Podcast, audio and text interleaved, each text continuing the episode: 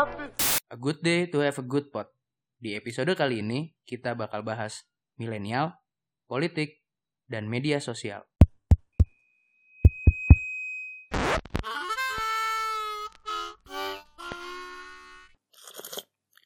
Halo semuanya, balik lagi bersama kita di Kenapa sih Podcast? Gue Ungga. Gue Am. Gua Tamimi. Gue Bima. Nah, di episode yang kali ini kita bakal ngebahas tentang politik milenial. Nah, kenapa sih kita memutuskan untuk membahas politik milenial di salah satu episode podcast kita? Karena menurut kita sebagai kaum milenial atau generasi milenial, kita mempunyai suatu kewajiban untuk melek terhadap perpolitikan di Indonesia. Syukur-syukur kalau misalkan melek sampai ke politik internasional.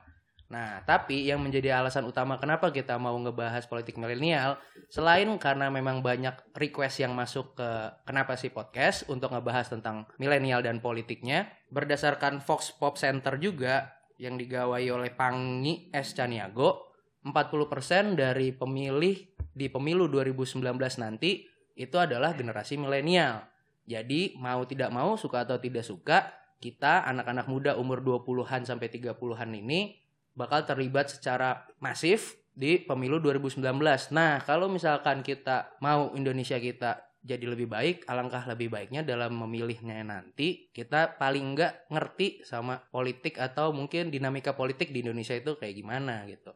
Nah, untuk yang kalian belum pada tahu, mungkin gue cuman pengen ngasih sedikit referensi kalau politik itu sendiri artinya adalah ilmu dan seni untuk meraih kekuasaan. Sesimpel itu aja sih. Jadi uh, konotasi politik yang negatif itu menurut gue sih salah gitu. Karena sejogjanya sebuah kata itu tidak ada yang bersifat negatif gitu. Kata itu nggak mempunyai sifat nggak punya sifat lah gitu. Namanya kata ya nggak ada positif nggak ada negatif. Kita aja yang menyematkan image negatif dan positif dalam sebuah kata itu. Nah makanya buat kalian-kalian yang mungkin tertarik atau bahkan belum tahu sama sekali tentang dinamika politik Indonesia kita bakal ngulas dan mengkupas itu semua dari sudut pandang milenial.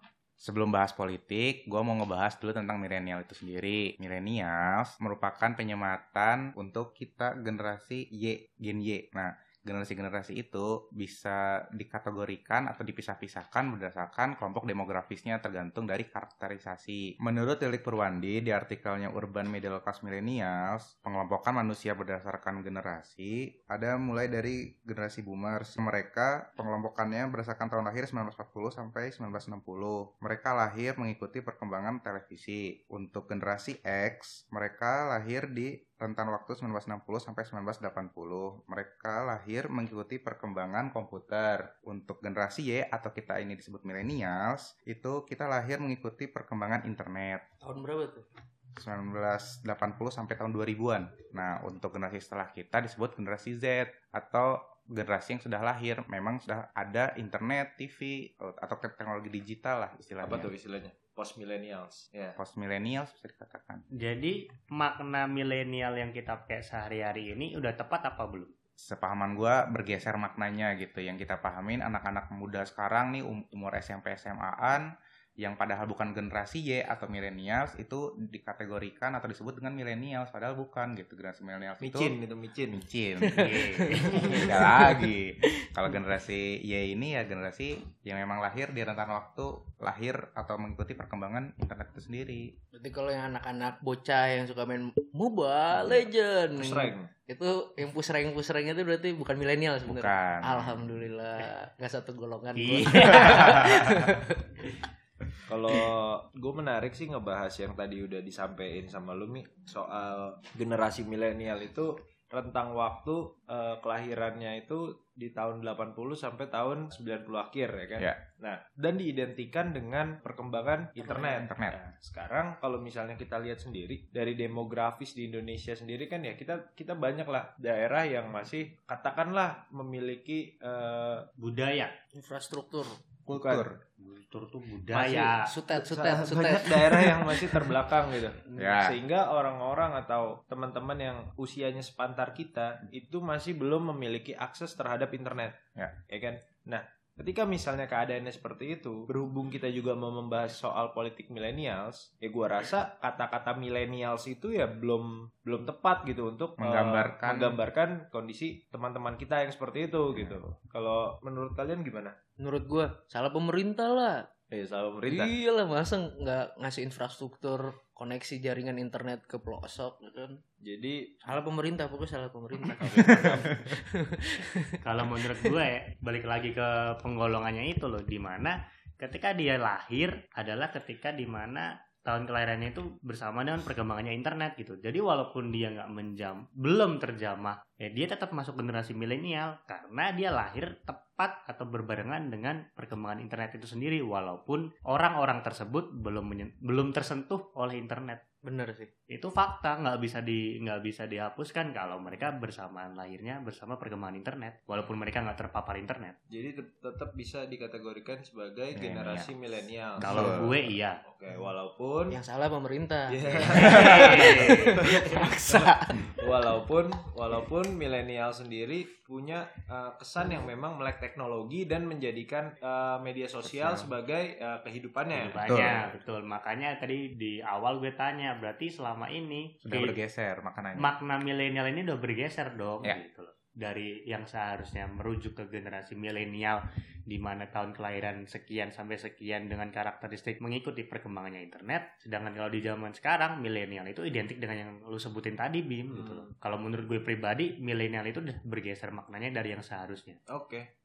Nah, milenial ini kenapa malah menjadi target politik di Indonesia?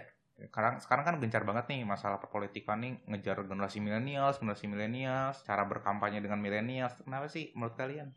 Nah, kalau menurut gua sih ya selain karena bonus demografis untuk para politisi-politisi elit mengeraup kantong suara dari milenial karena memang 40% tadi di pemilu 2019 itu milenial. 40% itu berarti 82 juta orang tadi gue baca tuh. 82 juta orang itu itu 40%. Sangat penting berarti ya generasi milenial ini ya. Gede Penting memegang peranan penting. Jadi mau tidak mau suka tidak suka generasi milenial terkhususnya di Indonesia ini ya sekarang posisinya kalau menurut gue lagi dijadikan lagi dijadikan alat oleh politisi-politisi kita untuk meningkatkan elektoral mereka masing-masing jadi ya pasti aja yang milenial ini udah keseret-seret lah gitu ke perpolitikan nasional gitu. Nah kalau gue sih men- menanggapi tentang pentingnya milenial melek politik itu kalau gue sendiri ada pembacaan di mana sebenarnya kita yang kaum milenial yang katanya generasi berbasis data, generasi melek teknologi, generasi yang katanya menjunjung tinggi akuntabilitas dan transparansi. Ya sebenarnya terbagi menjadi tiga juga kalau kata gue. Yang pertama adalah kaum, milenial yang memang nggak mau menyentuh atau apatis sama politik gitu. Mungkin ditandai dengan ciri khasnya ketika ada isu politik yang beredar atau dia terpapar salah satu informasi politik di tingkat nasional, dia memilih untuk tidak mau tahu lebih dalam dan tidak mau membahas hal tersebut gitu. Itu mungkin yang apatis. Kalau yang kedua, yang abu-abu. Yang abu-abu ini kalau menurut gue yang dia kaum milenial yang memang sudah terpapar informasi tentang dinamika politik di Indonesia, sudah tahu dan sudah punya kemauan untuk mencari tahu dan mungkin udah ada yang speak up maksudnya menunjukkan sikap politiknya dia atau pandangan politik dia seperti apa baik di circle-nya ataupun menunjukkan simpatisme dia terhadap atau eh, kesukaan dia terhadap salah satu kubu politik ya menurut gue itu abu-abu gitu. Jadi dia udah tahu dan mencari tahu dan udah speak up gitu. Pun yang gak speak up menurut gue sih masih abu-abu gitu Nah, yang ketiga mungkin yang memang milenial yang terjun langsung ke politik praktis, yaitu ya orang-orang atau segelintir orang dari generasi milenial yang sekarang kisaran umur 20 sampai 30-an yang memang udah terjun langsung sebagai politisi gitu. Entah itu nyalek, entah udah jadi legislatif, udah jadi tim ahlinya orang-orang legislator atau mungkin udah jadi tim ahlinya eh, administrator atau eksekutif atau mungkin sekedar jadi buzzer atau mungkin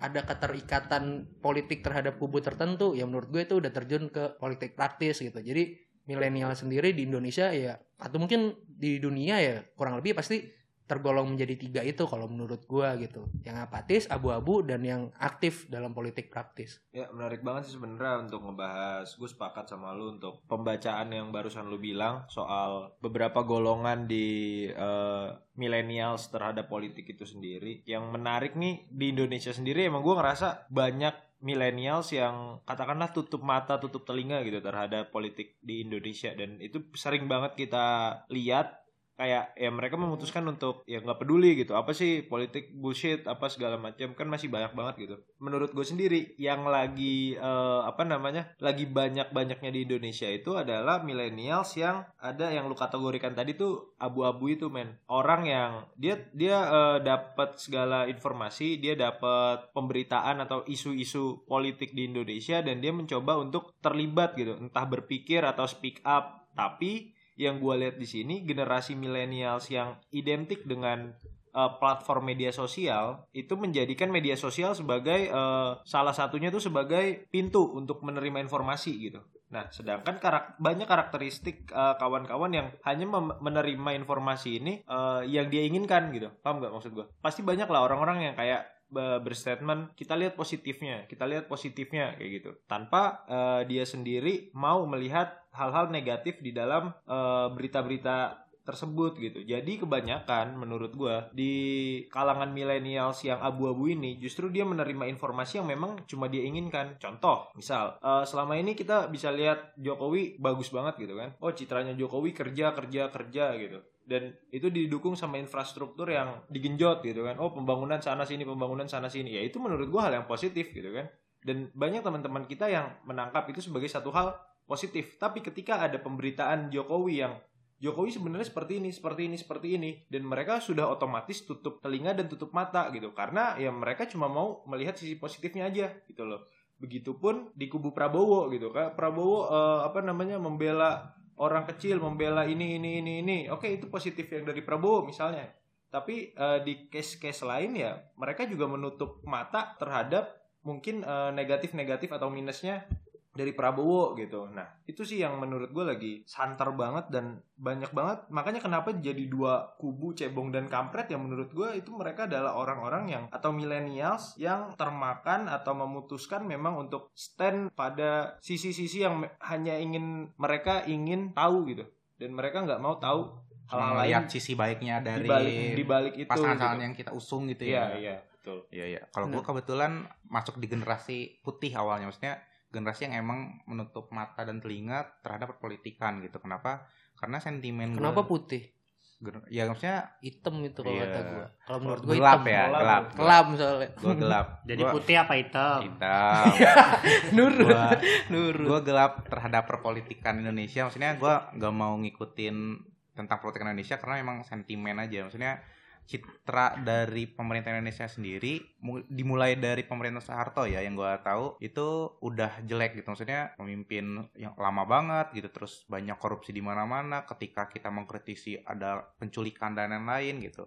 Dan banyak banget gitu yang timbul efek setelah itu. Maksudnya kepercayaan masyarakat ke pemerintah itu sendiri menurun terus yang diberitakan di berita-berita TV nasional pun ya korupsi-korupsinya aja. Padahal di balik kasus-kasus tersebut pun sebenarnya masih banyak. Ternyata prestasi-prestasi Indonesia yang bisa kita banggakan atau patut kita apresiasi gitu. Cuman yang kita lihat kadang-kadang wah ini korupsi korupsi oh dasar pemerintah nih makan uang rakyat aja gitu. Padahal nggak juga.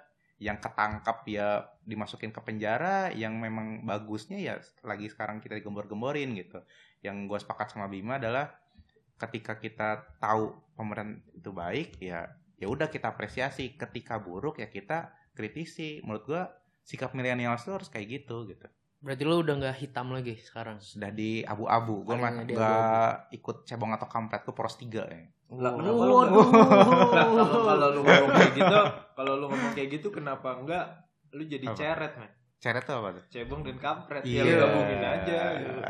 Ya lu kadang di sisi cebong, kadang di sisi kampret. itu gua sebenarnya itu gua gua ngejek ke anak-anak cebong gua memposisikan sebagai kampret kadang-kadang ke anak-anak kampret gua memposisikan sebagai cebong ya gitu-gitu aja gua yang penting ngata-ngatain orang aja Iya, jahat banget. Kalau gue sih ngelihatnya, nah, kalau menurut gue ya pembacaan gue adalah millennial tends to choose what they want to read and what isn't. Jadi ya pak benar kata Bima tadi gitu. Jeleknya di generasi kita ini karena terpapar informasi terlalu banyak, jadi kita itu memfilter infor- informasi yang masuk berdasarkan suka atau tidak terhadap beritanya gitu. Bukan valid atau enggak beritanya gitu. Nah, jadi jeleknya milenial dibandingkan generasi sebelum kita tuh apa berarti? Generasi Boomers ya? X, generasi X. X, ya. dan Nah, boomers. X dan boomers. X dan boomers itu relatif ter- terpapar dengan informasi-informasi satu arah di mana TV nasional di zaman kita zaman Indonesia Soeharto dulu aja kan memang sudah dikontrol pe- pemberitaan di media seperti apa. Jadi dia nerima nih apa yang memang mau nggak mau suka nggak suka itu aja yang ada gitu. Sedangkan kita di generasi milenial ini kan informasinya heterogen banget dan deras banget gitu. Dan akses mendapatkan informasi juga Udah banget. mudah banget Dari gitu mana-mana bisa. dari mana dari mana-mana bisa gitu. Nah, jeleknya generasi kita memfilter berita atau informasi yang masuk berdasarkan ketidaksukaan, berdasarkan suka atau tidak suka atau sentimennya gitu. Nah, makanya menurut gua kita sebagai generasi milenial ini memang harus ngerti paling enggak bisa memilah-milah informasi mana yang mau kita baca dan mau kita percayai berdasarkan fact checking. Jadi ya kita kalau tidak ketika terpapar informasi ya paling enggak nyari lagi lah referensi lain apakah benar beritanya valid atau enggak gitu jangan cuman karena informasi itu keluar dari orang yang kita kagumi maka opini tersebut menjadi fakta kan belum tentu gitu ya kita harus fact checking dulu benar nggak sih yang diomongin gitu dan kita juga nggak boleh menutup pintu terhadap informasi-informasi yang keluar dari kubu politik yang sebenarnya mungkin sedikit berbeda pandangan sama kita gitu. Nah itu harus dua arah kayak gitu. Nah jeleknya milenial di Indonesia atau netizen Indonesia ini ya gitu dia terlalu sentimen lah melihat suatu berita itu gitu dan cenderung untuk tidak memilah-milah berita dengan bijak gitu. Kalau gue sih ngeliatnya gitu. dan menarik juga kayak jadi yang gue sorotin sih sebenarnya karena eh, millennials ini jadi target kantong suara oleh para calon-calon presiden atau calon-calon legis- legislatif ini. Jadi ya kan kita tahu identiknya millennials itu platform media sosial kan. Nah makanya kenapa eh, sekarang ini kayak istilah namanya buzzer ya kan itu santer banget nih di zaman zaman kita sekarang. Kalau dulu mah mana ada sih kayak kita masih kecil bapak-bapak kita yang terlibat ya nggak ada istilah-istilah buzzer gitu kan. Yang ada mungkin eh, dulu itu eh, politik eh, strategi politik eh, uang serangan Hmm. fajar ya serangan fajar gitu. Nah sekarang ini kalau menurut gua eh, buzzer dan politik eh, money politik itu itu sama-sama eh, sebuah hal yang menurut gua negatif gini. Ketika si buzzernya ini yang lu bilang tadi memberikan info-info yang memang tidak valid gitu. Ya. Jadi karena saking para apa namanya elit-elit ini menyadari oh millennials ini platformnya medsos gitu dan mereka ini sangat mudah dipapari oleh infor- informasi-informasi yang tidak valid gitu. Jadi ya memang sengaja gitu di eh, ada buzzer yang ya udah eh, pokoknya sebarin info se sederas-derasnya tentang ini ini ini ini ini gitu. Ibaratnya dari 100 orang yang baca masa sih nggak ada 5 atau 10 orang yang percaya? Kayak gitu kan asumsi mereka seperti itu gitu. Dan ya kebetulan tren yang memang kejadian sekarang sama millennials ini eh, cocok gitu. Jadi banyak yang melek banyak juga yang oh ternyata kayak gini nih kayak gini kayak gini ya. Kira sukses lah kampanye itu. Nah terus gue sedikit menyinggung politik tadi yang dibahas Unggah di awal. Politik adalah sesuatu yang sebenarnya nggak bisa kita nilai negatif atau positif. Tapi kalau menurut gue sendiri ya eh, politiknya itu memang kita nggak bisa menyalahkan. Tapi efek politiknya ini baru bisa negatif atau positif. Menurut gue seperti itu gitu. Jadi mungkin bisa dikatakan politik negatif ya ketika efeknya itu adalah mencederai demokrasi di Indonesia ini sendiri gitu.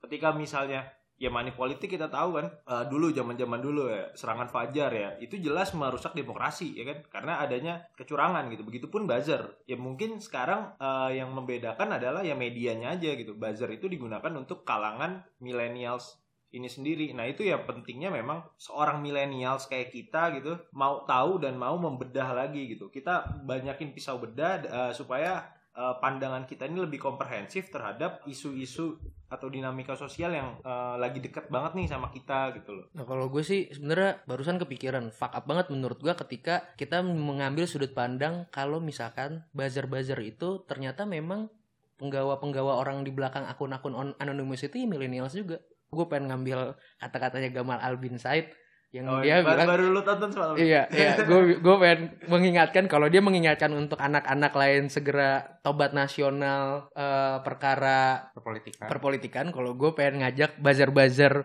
milenial atau milenial milenial milenial yang jadi admin buzzer Tobat. segeralah tobat nasional. Oke.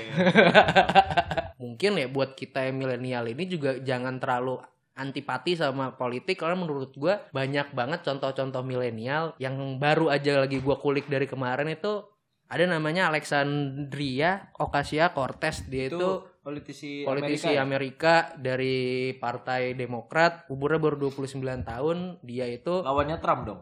Ya dia tuh ya jadi dia tuh di, di umur 29 tahun itu dia udah berhasil duduk di Kongres Amerika. Kongres Amerika maksudnya dia duduk di DPR parlemen. Parlemen ya DPR-nya US dapil 14 New York gitu. Jadi dia Wow. tembus dari situ gitu. 14 seturan dari dapil 14 New York di umur 29 tahun gitu. Dengan ideologi yang dia bawa sebagai milenial itu dia sosialis demokrat. Hmm, di Amerika di negara yang sebegitu liberalnya dia bawa ideologi sosialis, Sosialis. gitu kan. Nah menurut gue ini menarik banget gitu ketika memang di kita sebagai milenial tahu apa yang benar dan apa yang salah dan mau memperjuangkan lewat jalan-jalan yang memang tersedia sah-sah aja dan gak masalah menurut gue buat anak-anak milenial terjun ke politik praktis Wah menarik banget sih lu ngebahas si soal si Cortez ini yang dia bisa di umurnya yang muda dia bisa masuk ke dalam parlemen Amerika di mana dia juga punya ideologi yang eh, berseberangan sama mayoritas eh, ideologi di Amerika.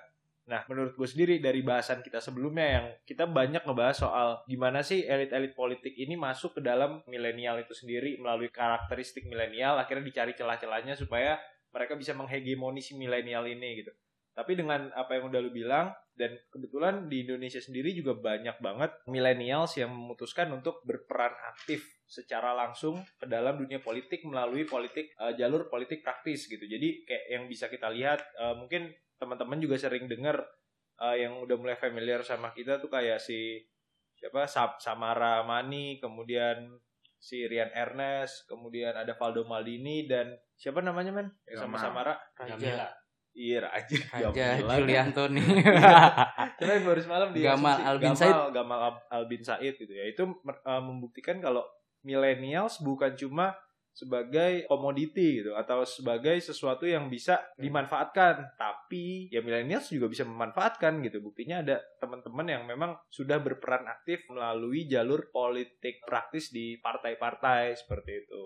Gitu loh. Dan kalau menurut gue sih ya, kita sebagai generasi milenial ini pun nggak harus terjun langsung ke politik praktis juga nggak masalah gitu. Karena masih banyak jalan atau cara-cara agar kita bisa berperan aktif dalam perpolitikan di di negara kita Indonesia gitu. Salah satu contohnya kayak yang udah disebut Bima barusan kayak misalnya si Samara dan Ernest tuh udah sempat masuk ke salah satu channel akun YouTube yang membahas soal perpolitikan Indonesia yaitu Asumsi di mana segmennya adalah Pangeran Mengguan. Iman lagi juga ada iman lagi. Iman lagi jangan lupa. Iman lagi sama Victor Kamang. no comment deh gue Nah, Menurut kalian nih, cara berperan aktif yang dilakukan oleh Asumsi ataupun Geolive dengan Canianya dan masih banyak lagi yang lainnya, itu seperti apa? Apakah itu emang sangat relatable dan sangat dekat dengan kaum-kaum muda atau kaum milenial ini? Kalau gue sih yang udah nonton channel Asumsi itu dari awal berdiri Pange sama si eh, Imam Syafi'i, gue ngikutin bahwa mereka ini pengen menyampaikan ternyata politik itu nggak se apa ya nggak se menyeramkan itu gitu nggak seburuk itu. Dan gue ngelihat di Pangeran Mingguan khususnya segmen Pangeran Mingguan debat itu memang apa ya ternyata asik gitu. Ternyata kalau yang dibahas substansi-substansi yang memang berbobot ternyata politik tuh wah asik juga ternyata gitu. Malah gue berubah pikiran setelah nonton asumsi gitu yang tadi awalnya gelap terhadap perpolitikan tapi sekarang udah mulai sedikit demi sedikit melek gitu Kalau Geolive dengan Canianya yang dia sempat membahas soal yang udah lewat banget sih sebenarnya ini ya, membahas soal Orba. soal Orba, soal Ahok, soal yang paling terbaru soal tretan sama Muslim. Nah, menurut kalian deh, apakah dengan akun channel seperti Geolive ataupun Asumsi ini akan membuat orang-orang yang sebelumnya nggak mau ngerti politik sama sekali menjadi akan mau mengikuti politik dari dari channel mereka gitu loh. Seenggaknya dari channel mereka, seenggaknya. Ya, kalau misalnya tadi Ungga bilang kan buzzer-buzzer yang buruk nih berasal ada ada kemungkinan berasal dari millennials juga. Nah, Iya. yang kita lihat sekarang nih kayak kalau kita ngomongin asumsi go live menurut gua justru itu millennials millennials yang memang uh, memutuskan untuk menjadi uh, sesuatu gitu. Artinya dia memberikan sudut pandang yang baik, yang hebat lewat sebuah platform yang biasa yang bisa dia manfaatkan dan sifatnya benar-benar eh, mengedukasi gitu. Kalau kalau gue secara pribadi misalnya lu suka sama Pange atau lu suka sama Iman atau lu suka sama Chania itu sih tergantung selera eh, masing-masing. Tapi yang jelas mereka itu menurut gue adalah orang-orang yang udah bisa memanfaatkan platform atau karakteristik dan kecenderungan millennials ini menjadi sesuatu yang bermanfaat menurut gue gitu. Jadi overall hebat banget menurut gue mereka-mereka termasuk Kita. Iya. Self proclaim. Iya, termasuk kita kan. Iya, semoga sih ya. Nah, selain itu, apakah nih, gue pakai data aja deh. Gue sempet melihat beberapa video di Asumsi, di GeoLive itu Viewsnya. viewsnya tembaklah nggak sampai satu juta, sedangkan kita kayak yang kita awal tadi bilang sebesar 40% atau dalam angka jumlah jutaan adalah 80 juta itu nggak merepresentatifkan kita sebagai milenial tertarik dengan politik gitu loh. Nah, menurut kalian dengan data seperti itu apakah menunjukkan bahwasanya emang milenial ini tuh masih sangat sangat minim tentang untuk mengerti politik? Partis eh, ini ya antusiasmenya. Antusiasme deh. Eh, ya kalau gue ngelihatnya sih balik lagi ya tergantung eh, kalau yang makanya yang gue singgung di awal tadi pertanyaan gue millennials ini sebenarnya eh, kategorinya tuh umur atau karakteristiknya udah langsung melek teknologi sih? Ya mungkin aja di Indonesia yang melek teknologi dan memang kebetulan antusias sama politik dari kalangan umur millennials ya belum terlalu banyak gitu. Banyak juga millennials millennials yang di daerah-daerah terpencil yang memang mereka disibukkan dengan kehidupan sehari-hari sehingga mereka sendiri nggak terlalu open dengan apa yang kejadian di platform-platform media sosial gitu.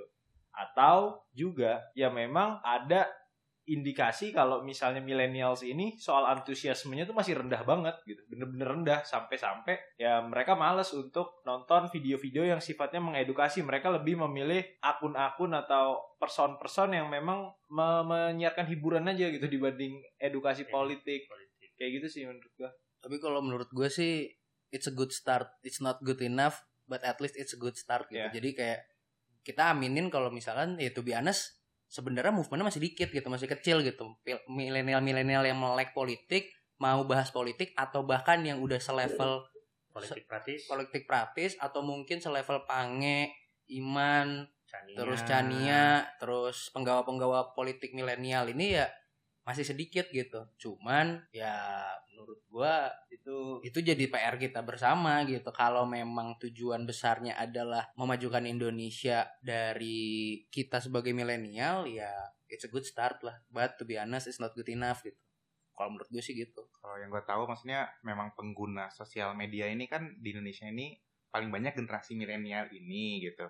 Kalau dari data yang gue tahu pengguna Facebook dari milenial saja ada hampir 80 persenan.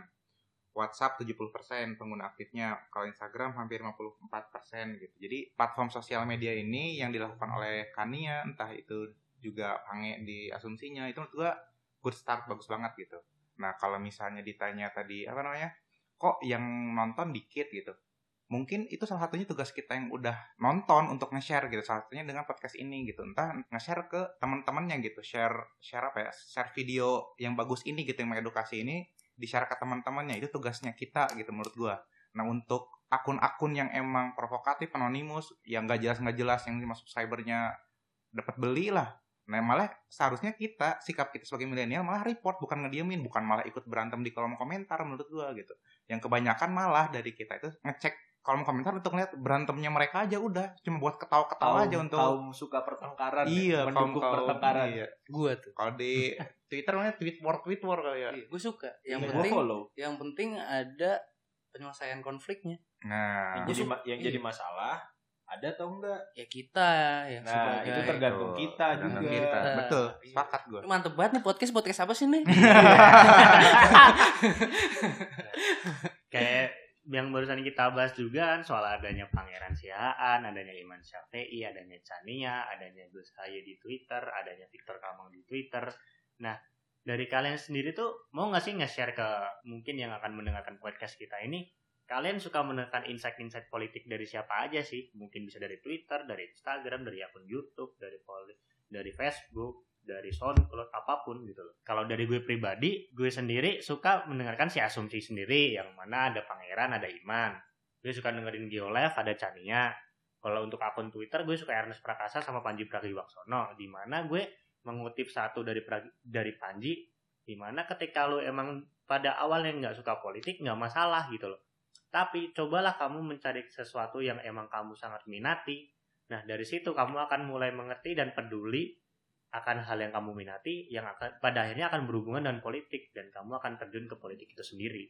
Itu kata Panji Pragiwaksono Kalau gue sendiri referensi apa platformnya kalau di YouTube itu ada Mister Ngehe di channel Opini.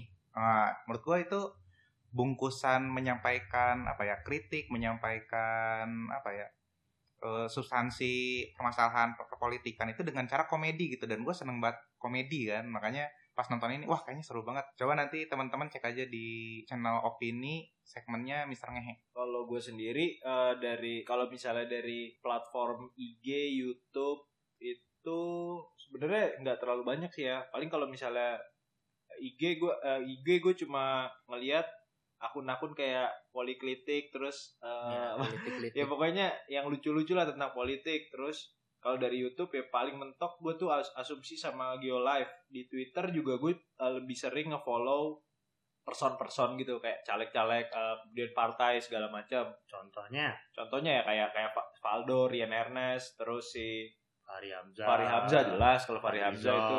Kalau Fadlizon gue enggak sih. Nah, kalau. Fahri Hamzah gue iya dari awal gue tahu dia gue langsung follow. Nah cuma gue tuh lebih sedikit, ah, gue mau merekomendasikan karena kebetulan gue orang lebih suka membaca ketimbang menonton atau mendengarkan. Jadi gue eh, lebih sering baca-baca kayak eh, yang yang gampang lah, yang banyak infografisnya tuh kayak Tirto itu sering banget ngebahas Iya, tentang politik. Terus juga Geotimes, Geotimes tuh eh, satir-satirnya oke banget menurut gue lucu. Kalau misalnya emang lu suka satir ya, satir sarkas tuh ya lu baca itu kemudian eh, kalau misalnya yang lebih progresif ya lu ke Indo Progress sih sama paling nggak yang jenaka-jenaka tuh mojok. Mojok.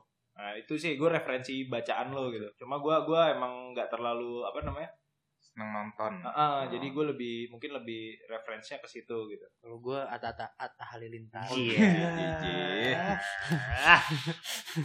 A-team, A-team. Iya, Anak gue SMP iya, lu. gue etim, gue bentar lagi UN. nah, dari awal tadi kita udah ngebahas tentang milenial itu secara garis besar apa, terus politik milenial itu seperti apa, lalu di akhir kita ngebahas penggunaan sosial media oleh milenial itu dalam konteks politik zaman sekarang itu seperti apa. Ya rasanya udah cukup banyak yang bisa kita berikan ke kalian dan semoga apa yang sudah kita bicarakan di episode kali ini bisa mencerahkan ke kalian dan juga mungkin bisa menginspirasi kalian untuk lebih melek terhadap politik. Gue ada sedikit quotes yang berbunyi, keberanian bukan hanya diperlukan untuk berdiri di depan dan berbicara. Keberanian juga diperlukan untuk duduk kembali dan mendengarkan. Nah, makanya dengerin terus podcast kita di Kenapa sih Podcast. Dah.